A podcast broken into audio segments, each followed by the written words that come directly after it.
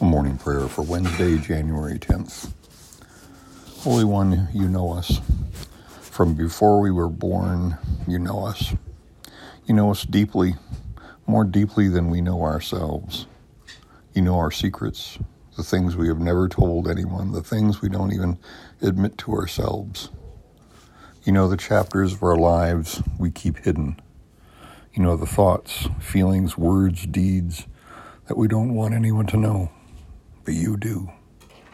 We are known beginning to end, top to bottom, front to back, inside out, and that is totally frightening and humbling. Because in spite of all that, you love us. Thank you.